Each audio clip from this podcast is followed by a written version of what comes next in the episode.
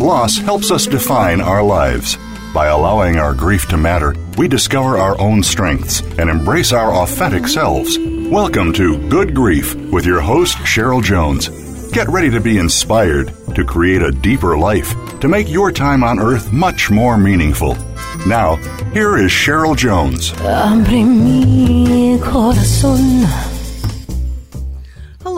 I'm your host, Cheryl Jones, and I want to welcome you to Good Grief, where we talk each week about the transformations that can come from loss. Today I'm welcoming Esther Amini. Esther's a writer, painter, and psychoanalytic psychotherapist in private practice. Her short stories have appeared in Elle, Lilith, Tablet, The Jewish Week, Barnard Magazine, TK University's Inscape Literary, Proximity, Paper Brigade, and Zibby Owens' anthology, Moms Don't Have Time To. Had her on the show a few weeks ago, so look her up. She was named one of Aspen Words' two best emerging memoirists and awarded its Emerging Writer Fellowship in 2016 based on her memoir entitled Concealed, and we'll be talking a lot more about that today. Her pieces have been performed by Jewish Women's Theater in Los Angeles and in Manhattan, and she was chosen by JWT as their artist in residence in 2019. Kirkus Reviews has chosen Concealed as one of the best books of 2020. ChaiFlicks, Jewish Netflix, is presently streaming an excerpt from Concealed called Amrika. Esther Amini lives in New York City with her husband, and Concealed is her debut memoir. Welcome, Esther. Thank you so much, Cheryl. Happy to be here. I'm happy to have you here. Um,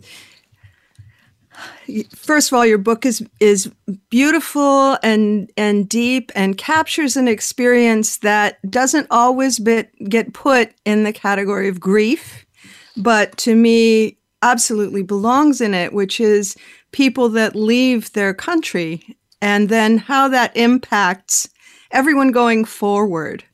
Um, and so I, I really appreciate the opportunity to to put that in the category of loss and transformation because it, it does seem to um, fit so well in my mind. Um, do you look at it that way yourself?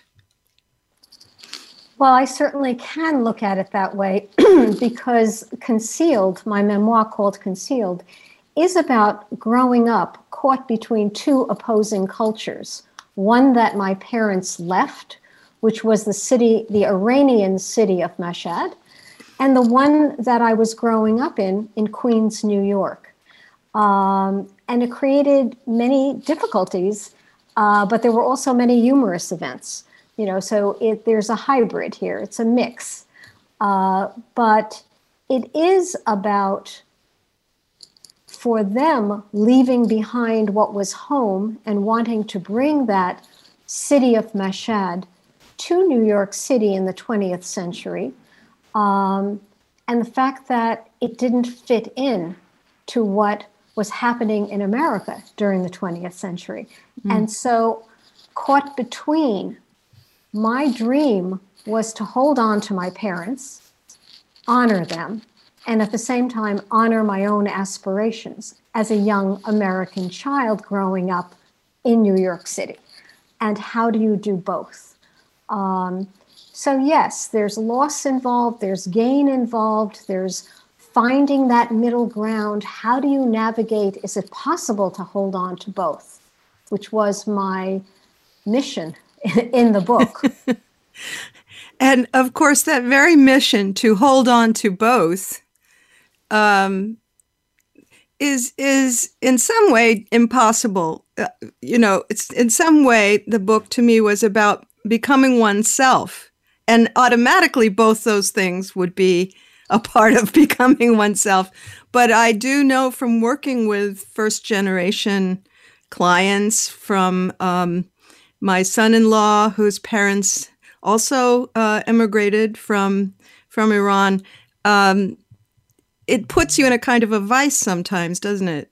Those two forces being a part of where you are and honoring uh, where where your parents came from can be very difficult.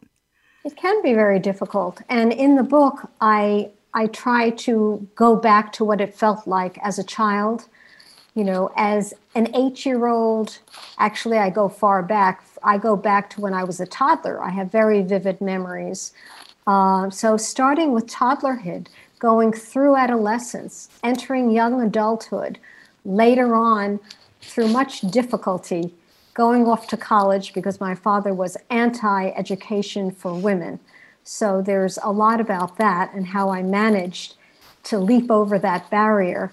Uh, and eventually marrying my husband, who I'm married to today, an American uh, man, and um, becoming a mother, having children myself.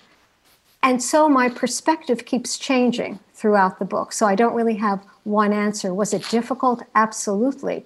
Mm-hmm. But it was also fortifying, which I didn't understand as a child. As a child, I just saw that takes reflection, doesn't it? That takes reflection. And so I think with reflection, I realized how much I was forced to grow up and develop and find out who I really am and use my potential. As a child, it just felt like obstacle after obstacle. Mm. So it depends on, you know, what stage of life we're talking about. For sure. I, am going to have you uh, read a little from the beginning because one thing that stood out throughout the book is the extreme contrast between your parents. Now, every two parents are very different people, right? But uh, your parents seem particularly um, to to have given you kind of different um, different ideas of what look, being an adult might look like, as it were. They they had some things in common, but such different personalities and such Absolutely. different forces. So could we could we share a little about your your mother who I was thinking because we're both psychologically minded, you know, I can look back on my mother and see how she actually did plant the seeds for the adult that I became, but I didn't realize that at the time. Right. you know, right. Um, he was fighting in the same generation you're talking about to um, make her mark in the world when that wasn't invited, you know. But I didn't realize how much I was taking from that until later. And I, I felt that in the book from you as well. So let's yes let's talk about your mom a bit. Can of you course. share that part uh, from sure. the chapter? Well, the first chapter, I don't know if it's going to really give you a sense of her. I'm happy to read from it. But before I do, just to give a little background, you know, she was an orphan. Her parents, her mother died giving birth to her. So as my mother went through the birth canal, her mother was dying. Uh, her father died when she was two years old. He died from tuberculosis in the city of Mashhad. There were no doctors, no hospitals, uh, no antibiotics, and there, were, there was a lot of death in the city of Mashhad. Um, and so she grew up not having had her genetic parents, having zero memory of her biological parents, was raised by Yocheved, a stepmother, and was forced to marry my father at a very young age, which was common at that time. She was 14. My father was 20 years older. He was 34, and she didn't know him. Uh, so she experienced many difficulties, and she was also never allowed to step foot into a classroom. In the city of Mashhad, girls were kept illiterate. I keep emphasizing Mashhad because if you come from Tehran, it's a totally different story. Okay, yes. so yes, this yes. is this is a, a girl who was never allowed to learn to read and write. So the chapter begins. This is the opening chapter of the book. It's called Closet Full of Oscars. Born in 1925 Iran, Mom had been forced to live as an underground Jew in the fanatically religious city of Mashhad, a Shiite stronghold and pilgrimage site with a long history of maiming and massacring infidels. Head bent, breathing through a black chador, peering through an eye slit, she slunk through alleyways, faceless and shapeless, passing as Muslim. The chador was more to her than just a cloth covering. It was the symbol of her suppression and target of her rage. Years later, mom told me about one sun scalding summer afternoon when she and her stepmother, Yocheved, were hauling sacks of fava beans home from the market. Both were heavily shrouded, properly groomed, Islamicized for outside eyes. My mother, 14 and recently married to my 34 year old father, was already three months pregnant. As her cloaked face dripped with sweat, she spat out in Farsi I hate chadors. I'm ripping mine off. Why are we hidden? Why can't men look at us? We're allowed to look at their hideous faces, their bare arms and legs. Shh! Yocheved gestured for her to lower her voice. The imams are keeping us safe. A woman's lips, hair, elbow, even her ankle can drive a man crazy. If we conceal ourselves, men can control themselves.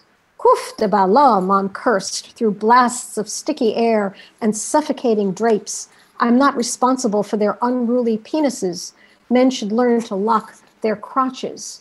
While chadors were designed to hide women, hers incubated visions of a headlong and noisy break for freedom.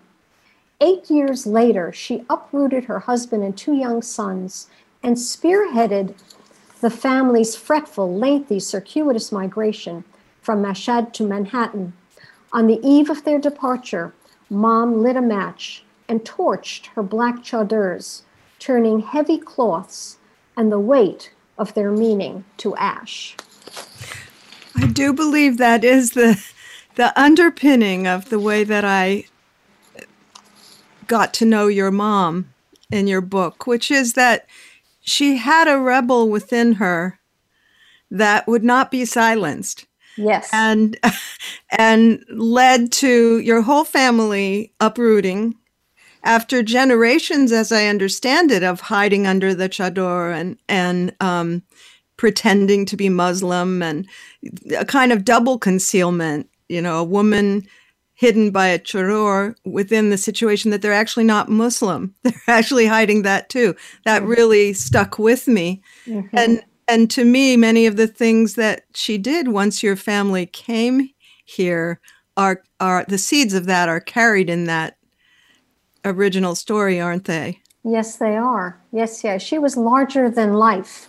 And even though she was 20 years younger than my father, and he was he was a very uh, strict, traditional man uh, who was set in his ways. Uh, she outmuscled him, um, and she was she was unconventional in so many ways. She was unlike her peers. Uh, I think many of the women from Mashhad who eventually came to New York and settled in our neighborhood in Kew Gardens uh, found her oh inappropriate to, to, to put it mildly. Mildly. uh, you know, this was she was not the way a woman was supposed to be coming from Mashhad. She was outspoken, defiant, rebellious, irreverent, uh, followed her own will, her own thinking, right or wrong, and many times she was wrong, but she only needed to validate herself. She didn't need the outside world to validate her and there were always naysayers around her, and she would just laugh in their faces and move on. Um, a very including unusual your, in, woman. Including your father, uh, he was so interesting to me because on the one hand, you know, stern, stern bark. On the other hand, he caved a lot. um, he didn't want to leave, did he? He did uh, not want to leave Mashhad. And, you know, he yes. to many things he did in his life. She won in the end, and yes. and also you. Uh, to be a person, I was I was really tickled by uh, one of the pictures in your book. Um, after reading, you know that he didn't want you to read, and he kept stealing your books, and all. Then I see a picture of you and he reading together. like, you know, he could not defy the the the fierceness in you and your mom, but I'm sure it didn't feel like that as a kid. It didn't feel like that as a child. No. it felt like I mean I was I was very frightened of my father.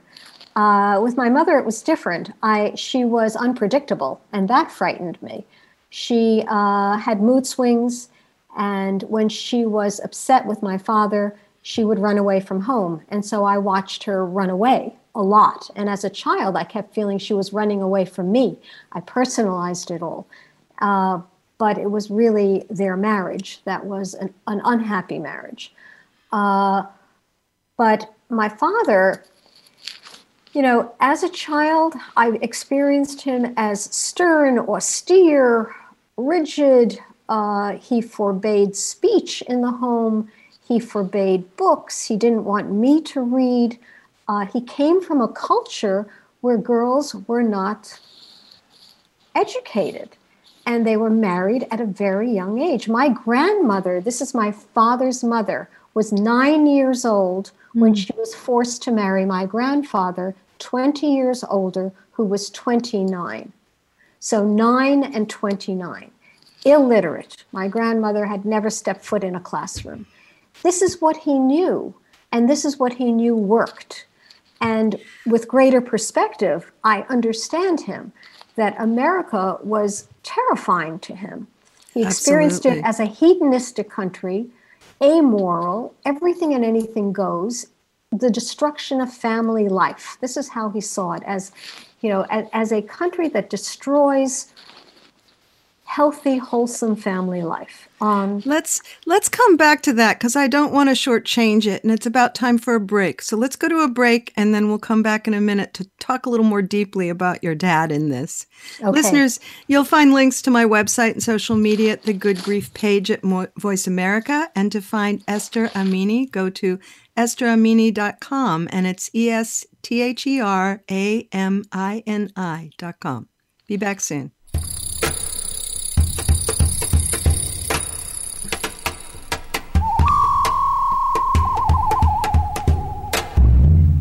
Find out what's happening on the Voice America Talk Radio Network by keeping up with us on Twitter. You can find us at Voice America TRN. This is Good Grief host Cheryl Jones. Whether you're in grief, crisis, deep loss, or transition, working with the right therapist can move you forward like nothing else. That's why I'm happy to be sponsoring BetterHelp. Their user friendly platform connects you with a therapist uniquely suited to support you. If you want to know more, follow the link on my host page or go to betterhelp.com slash goodgrief. That's betterhelp.com slash goodgrief and receive a 10% discount for the first month. Become our friend on Facebook. Post your thoughts about our shows and network on our timeline. Visit facebook.com forward slash voice America.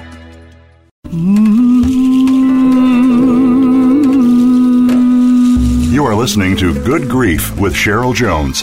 To reach Cheryl or her guest today, please call 1 866 472 5792. That's 1 866 472 5792. You may also send an email to Cheryl Jones at weatheringgrief.com. Now, back to Good Grief.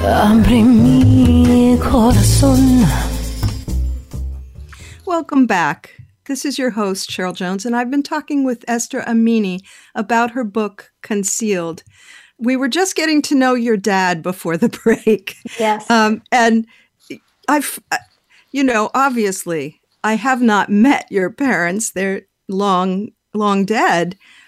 And yet I feel that I have. You, you, there were so many stories that seem to capture the, the, um, sometimes when we, when we talk about someone, uh, even someone we know well, it's a little one dimensional you know the the most uh, the top line quality they had if mm-hmm. we're looking back is all that we get to know. Yes. But i feel with your parents i got to know their contradictions um, that that they weren't all one thing. And um, it it felt like you became more and more aware of that as you developed as a person. Yeah i'm so glad you're saying that because that was really important to me I didn't want to simplify them uh, because they were a bundle of contradictions, each of them. which is what kept me curious and kept me loving them because I saw their strengths and I saw, you know, their tenderness at different times and when it came out and how they came through for me in different ways. Mm. So I stayed connected, emotionally connected. And at some times I was horrified, you know, also by the behavior. So I wanted the reader to feel the complexity and then to be able to understand why, you know, I was confused and why I continued observing and listening and trying to gather clues as to who they really are because they were intriguing. To get back to my father, you know, on the one hand, he may have appeared like an ogre to me as a child. Um, he didn't want me to have friends over. He didn't want me to read. He didn't want me to speak. so you would say, oh my goodness, this is horrible. On the other hand, as a child, he was he was like the most nurturing person I knew when any of us would get sick. Mm. Um, he was he was my mother Teresa. Uh, mm-hmm. If I had a low grade fever or a high grade fever, or I had an appendicitis attack, or it was just a cough, it didn't matter. He was even keeled. He would think well. He would sit by my side. If need be, get the doctor, give me the medication I needed, and keep comforting me until I finally became healthy again. My mother, who was terrified of illness, and for good reasons, she would fly out the front door. She could not deal with any kind of illness. Uh, and later sense. in life, I understood why. Mm-hmm. In the city of Mashhad, someone became ill, and very often they would die. So, illness, you know, you connect the dots illness led and she death. lost both of her parents. And she lost both of her parents. Uh, one of my uh, kids is germ phobic because i th- i think because of her early losses. Yeah. You know? Yeah yeah. But when you also live in a community where people are giving birth and dying they have twins. What happens? They're they're they're about to birth twins. There are no c-sections they have triplets. There are no C sections. Mm-hmm. Do you know how many women were dying in childbirth? So she was faced, she grew up facing death over and over again. Um, so a cough would frighten her. Of course, as a child, I didn't know any of that. All I saw was that she ran out the front door. Uh, and my father was there reassuring, nurturing. Um, he had a very sweet side Mm-hmm. And he viewed himself as the protector of our family. And when That's I what was coming to my mind as you were speaking, just that they they came from the same source, protectiveness, but in one case he was protecting you from what he couldn't protect you from, you know, trying to keep you safe in a way that wasn't going to work in the context you were actually in. Uh, yes and no. Yes and no, because there's the chapter where I decide that I'm going to marry the postal clerk. If you remember that one in the post office. Yes, I do. and I am completely in fantasy land. I'm a teenager. I've never dated. I never had a boyfriend. And I decide this man who's very sweet. I go and buy my stamps in the post office, and he's very sweet and he's actually coming on to me, and he's much older than I am. Um, and I create a whole fantasy in my head as to who he is. I do not know anything about him. Uh, and it turned out that he sent me a letter, and I never got to read the letter. My father would go through our mail before it ever reached us. And my father was outraged and went to the post office and really gave him hell. Um, and I was humiliated. How could he do this? And later in life, I realized, you know what? I think he saved me. Mm. So it was another example of being saved, even though it was done, done in a rough and raw way. Mm. Um, he was protecting. He did not trust the outside world, and sometimes he was right. Well, and of course, he he was born into and lived in that. If you are hiding your religious practice and yet continuing to practice it and it's dangerous for the world to know that you are, you would get very good at that kind of outside is dangerous, but inside we can we can be softer. Yes. Uh, wouldn't that just naturally come along with it potentially? I think that's very true. I think that's a, a very succinct way of putting it, and it's accurate. The outside is dangerous, the inside can be soft and tender. And that's what I had. I, I saw this outer shell, which repelled me, his outer shell, and his interior was lovable.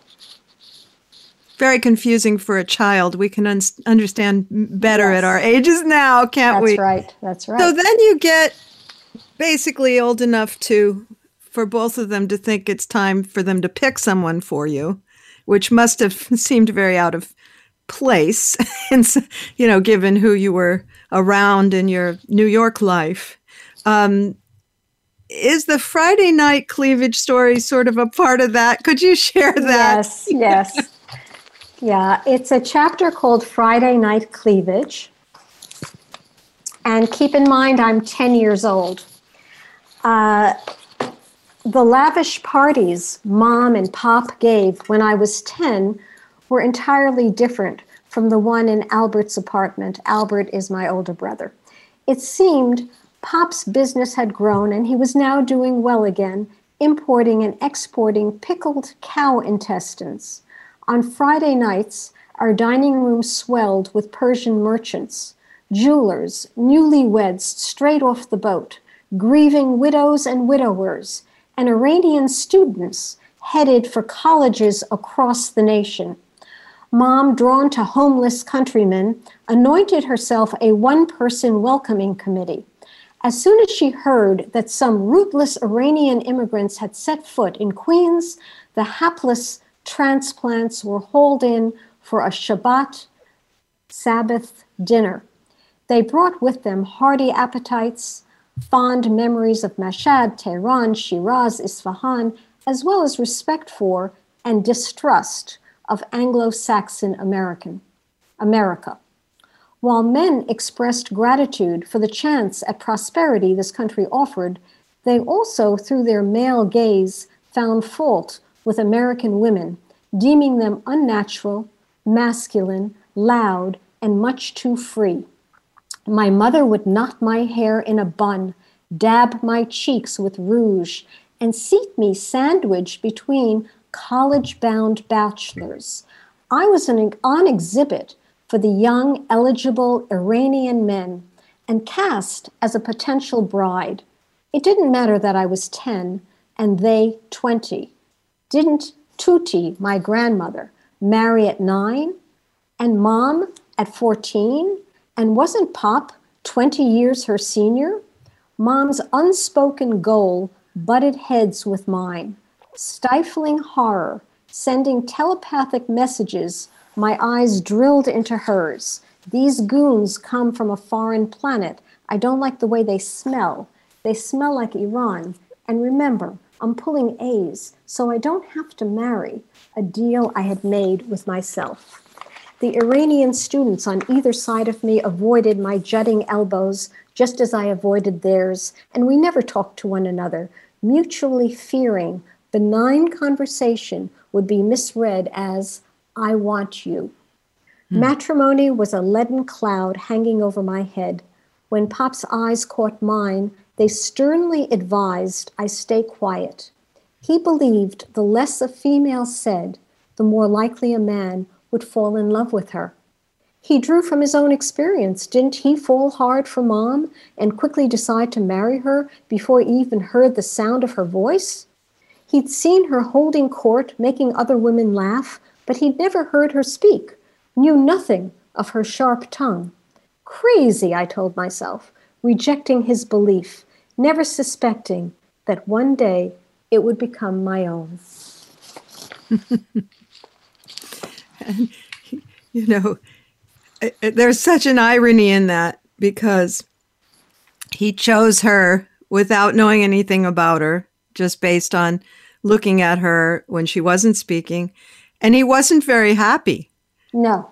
but he, but he, you know, uh, more was revealed and it didn't make him happy. And yet he wanted just the same for, yes. for you. It was yes. Only important that somebody want you, not that either person end up happy. Would you say? Well, uh, I think the assumption was that, that we would end up happy. that, that he would choose better or, you know. he would choose better that he would know because you know the family, you know the grandparents, you know these these families know each other's histories, who the great grandfather was and how he behaved and what his personality was and and therefore they felt they knew character and by the time it became the young man who might be interested in me, they knew enough about his background that they could decide you know, I think really knowing that particular individual well was not as important. Not as important. And the other thing that I that I, I just put together in my head is the his um, marriage was the result of his rebellion, wasn't it? The only time he rebelled, Cheryl, the first and last time he was and a traditional man. That well, did not turn out well. For you, so, yes. For him, not that well, did it? I agree. You know, I think that distinction needs to be made. I mean, for him, it was not a happy marriage. But for me, it did work out well because I had someone who was the diametric opposite of my father. And there is something fantastic about that. Growing up, it was difficult. But as I grew older, even during adolescence, I began to appreciate the fact that there was a window. It felt like there was an open window because they never agreed. They always locked horns. It forced me to start thinking independently. Like, you know, is this one right? Is that one right? Maybe neither of them are. Do I have to figure out my own solution? They weren't a united front. And uh, it's it's interesting because very much in America there's this belief that parents should be a united front. They should decide behind closed doors as to how they're going to approach a subject, come back in front of their child, and be united. Mine were always at odds, and I never experienced the united front. And in a way, it was a very healthy experience because well, I, it, it ha- opened me up and made me have to do my own thinking. And also, I I I want to say that your brothers felt almost like the heroes of the story at moments. that Absolutely. that they were a third idea of how to navigate, and of course, they knew the most of of everyone about how to navigate the. Uh, you know, Mashhad and and New York because yes. they had already gone through that themselves. Um, they they just seemed like such intelligent brothers in the sense that they saw that you needed to go in a different direction and they and they cultivated it in you it seemed absolutely Absolutely. i mean when they arrived in the united states and this is right after world war ii you have to keep that in mind they arrived the family. This is my parents, my two brothers. I wasn't born yet. They arrived in New York in 1947. Uh, they were pilgrims. Uh, there wasn't a Jewish Mashhadi community in Queens waiting for them. Gradually, that developed. Uh, and this is way before the Khomeini Revolution in the 1970s when thousands came to the United States. This is early, 1947. And my brothers were very young. Uh, Albert, the eldest, was eight. David, the middle child, was five. Uh, and they quickly learned English. You know, they went to public school and they became the negotiators. They negotiated with the plumber and the electrician. They translated for my parents. They wrote out bills which happens very often with first generation. Absolutely. Children. Very familiar story uh, being the navigator. There, there's actually a recent movie about a deaf family where the child is hearing, and it has a lot uh, the name of it is CODA and it has a lot of similarities the being the translator for your family which therefore means your family gets dependent on you.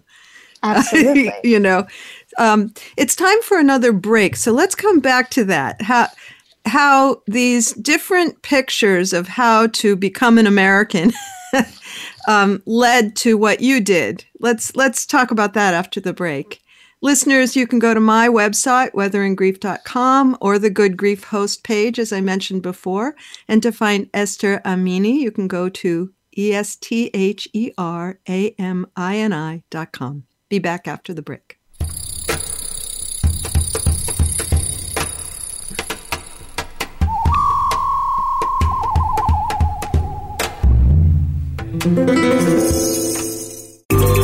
Out what's happening on the Voice America Talk Radio Network by keeping up with us on Twitter. You can find us at Voice America TRN.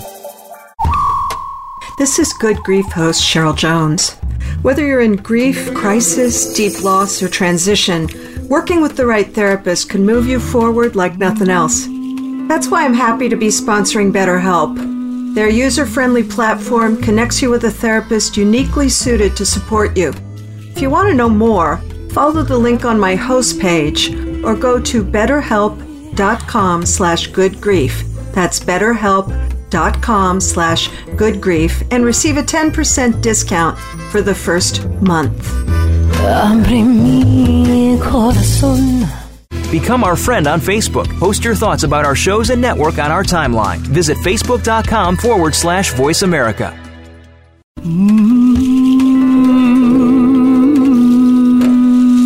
You are listening to Good Grief with Cheryl Jones. To reach Cheryl or her guest today, please call 1 866 472 5792. That's 1 866 472 5792. You may also send an email to Cheryl Jones at weatheringgrief.com. Now, back to Good Grief.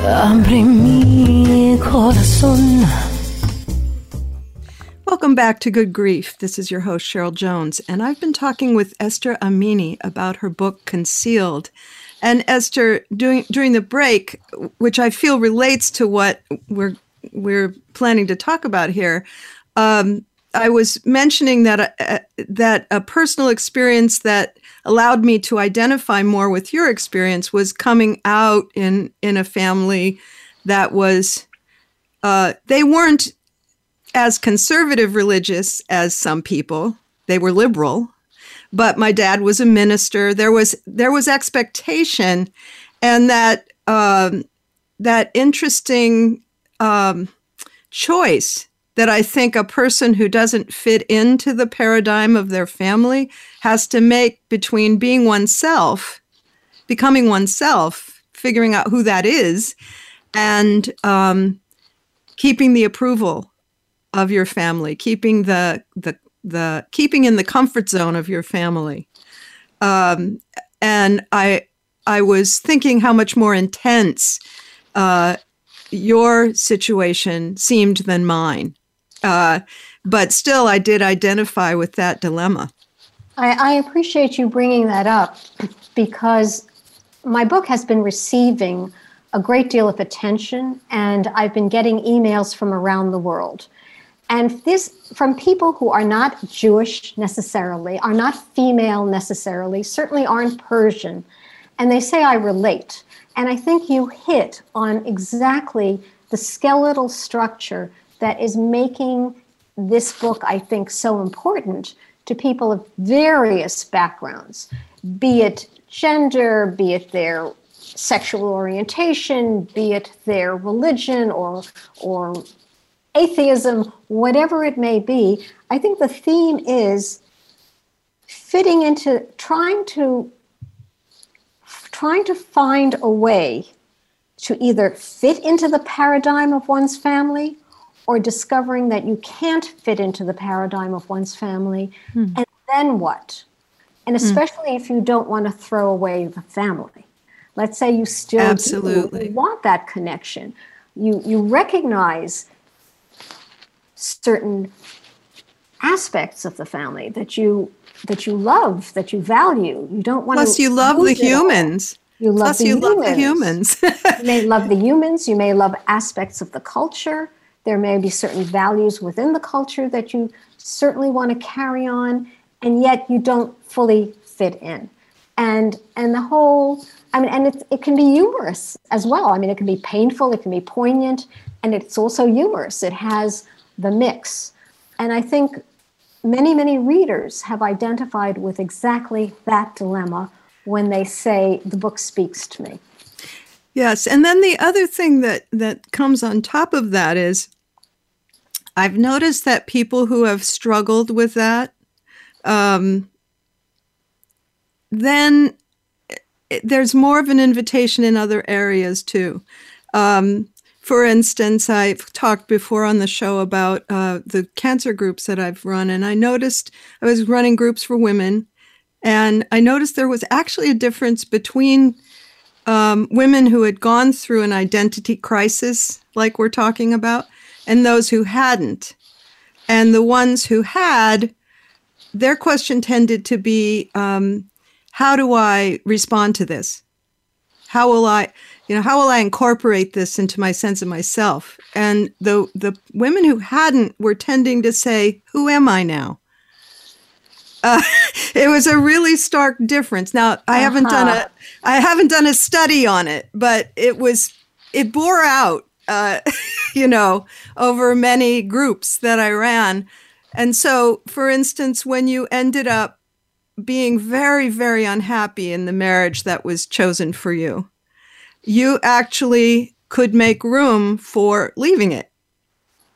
Where, yes. you know, and I feel that sort of rests on top that you had already incorporated an identity that wasn't just what your family was planning for you. Do you think those are connected? Are they in your mind?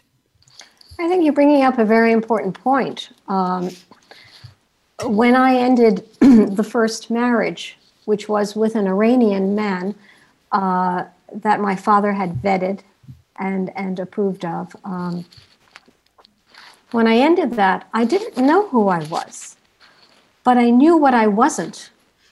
so maybe that's the beginnings, you know, uh-huh. of being able to say, I can't be that woman. I can't be that. But who am I? I'm not sure. And uh, I actually wrote a little piece about that in the book where I'm kind of trying to put my disparate parts together. Um, but it is the foundation. When you begin to know what you're not, you, you're left with, well, okay, this is, I can begin to define myself. I'm certainly not that. Um, that's that's feels so familiar to me, Esther. Um, you know, well, I've I've tried being heterosexual. I don't think I'm that.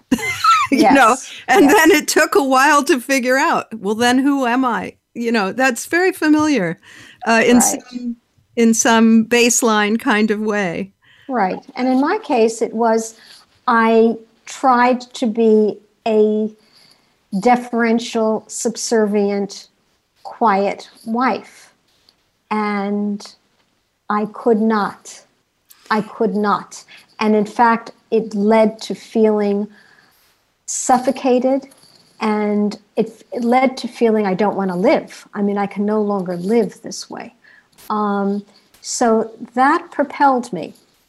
So the, the marriage ended, and my mother stood behind me, and this was another one of her phenomenal gifts you, to you, because because you lived out her desires perhaps i think i did i think i did and she used to say i burnt i no want you burn and it was all about her life having been burnt and and so she said you have a second chance she said i never had a second chance at life i want you to have a second chance and so you know the mashhadi community uh, at that time found it very shameful to divorce one's husband. This was not acceptable. It's not like within the American culture. There was a tremendous amount of shame attached to it. Uh, and my mother would kind of like spit in their faces and give it back to them and basically tell me to go out there and live my life. Um, and she paid for all my legal fees. Uh, you know, my father, he he he just he wanted to die. Uh, he he went right back into his bed, which is what he would do when he'd get extremely depressed, and he it was it was like a uh, a suicidal wish of like disconnecting himself from food, from drink, from people, and he just felt like this was so shameful. He did not want me to take that step. And again, I understand him today. At the time, I was furious, but today I understand him. And, and, and also you have the you have the benefit of seeing that he eventually got through it. He got through it, and uh, later in life, I I married the husband I'm with today, my American husband, Ira, and he adored Ira, and for good reason. Uh, Ira really knew how to be with him, and knew how to show honor and respect, uh, understood almost intuitively. I never had to teach him or train him, you know, and he intuitively he sensed what my father needed and gave it. Uh, and my father also picked up that this is a man of integrity and this is a man uh, who's gentle and kind and truthful um, all the things that you had to verify for yourself yes. before before you chose him. He's another yes. hero, isn't he? yes, he is. And your there story. My brothers, there are my brothers, and then there's Ira. Absolutely. And they have a similar bit of a bit of a similar quality in my mind. uh-huh. in, what way for you, Cheryl? What's that? In what way? Ah, uh, acceptant, encouraging, uh, wanting you to be the person you're meant to be, um, able to roll with the punches some. Uh, the, Very I true. guess that's it. Very true. Before we get out of your, here, will you share just one more little piece of the book so people sure. can hear just a little more before we're done for today? Of course. Um, this is after I divorced and I'm trying to pull myself together, trying to figure out who I am. And I, I used to write in my journal a great deal, and here I'm once again writing in a journal. What does it mean to claim me, to make me mine? My self description stirred confusion. I was a mix that didn't add up, a poly hyphenated self, an Iranian, Mashhadi, American, Jewish, educated, divorced, female. There were too many selves, in sync and in odds with one another, clashing cultures, spliced together, causing commotion.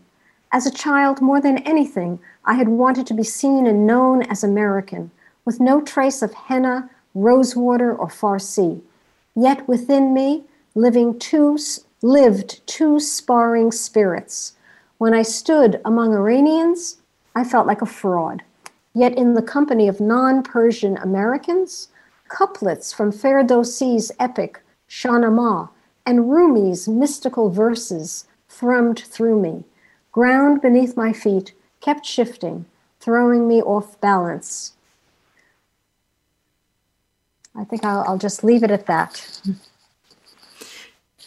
You know, I, I've thought a lot about uh, in the course of being a psychotherapist for a long, long time, um, the difference between fitting in and belonging. And I feel that once you are intent on belonging, you have to be yourself. There's no way to belong and, and try to be someone else. That's a fitting in requirement.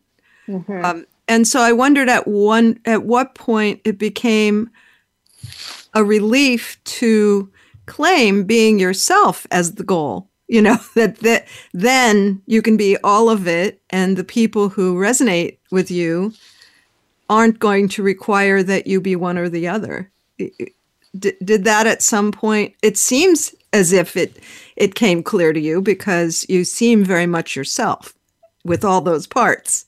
But i wonder if you think of it that way. Well it was a process. It certainly took many decades. It's an ongoing process, I think, that feeling of becoming integrated and feeling that you have a cohesive self. I certainly feel that today, but I think with every decade, it strengthens. Um, and uh, it's a wonderful feeling. It's a wonderful feeling, but it does take time. Number one, you have to want to integrate yourself you have to be invested in it, uh, and therefore you you become more conscious and, and, and you try to pull those disparate parts together and you accept them as all being a part of you, that you don't have to be homogeneous. You know, they can live on, they can each live in a lane of their own and be a part of you. Uh, and that there's something fantastic about that also the multiplicity yes. of a self. I feel uh, I, I've read some about personalities of generations, uh, different generations. I feel a kinship with you in the generation of breaking out. People did that in all kinds of different ways, but um, the period where you were in the co- in college at Barnard is probably the same period that I was um, uh, anti-war protesting, and you know, it's and there was a to me an underlying rebellion in that period that maybe made it easier to consider the things that have then informed your life and my life you know? That you that you kind of figure out who you are uh, whereas my parents didn't figure out who they were you know until way way way into their adulthoods. They they just lived and you know tried to they rebelled in certain ways but i don't think they did in the same way. Well, that, that may have been that? true for you, Cheryl, but I think that whole period when I was at Barnard and there were uh, anti Vietnam War demonstrations going on and girls were burning their bras, and it was a, a revolutionary time. Intellectually, I found it all very interesting. Emotionally, it frightened me. Uh, your rebellion was being there at all, though, is, is what I think. You know, that took a lot to be a person who was never supposed to learn to read and then to be a student living in the dorms at Barnard. Yes. that was enough. That was and enough. That's where we're going to have to leave it for today. Thanks yes. so much for being here. I've really enjoyed it. What a pleasure. Thank you, Cheryl. You're so welcome. You can find Esther Amini and her book at E S T E T H E R A M I N I dot com. Next week, I'll have Maria Kefalas here to talk about her book, Harnessing Grief A Mother's Quest for Meaning and Miracles. This has been Good Grief with Cheryl Jones. I look forward to being with you again next week for another meaningful conversation. Thank you so much for joining us for Good Grief. Please come back next Wednesday at 5 p.m. Eastern Time, 2 p.m. Pacific Time for another edition featuring your host, Cheryl Jones, on the Voice America Health and Wellness Channel. Have a meaningful week.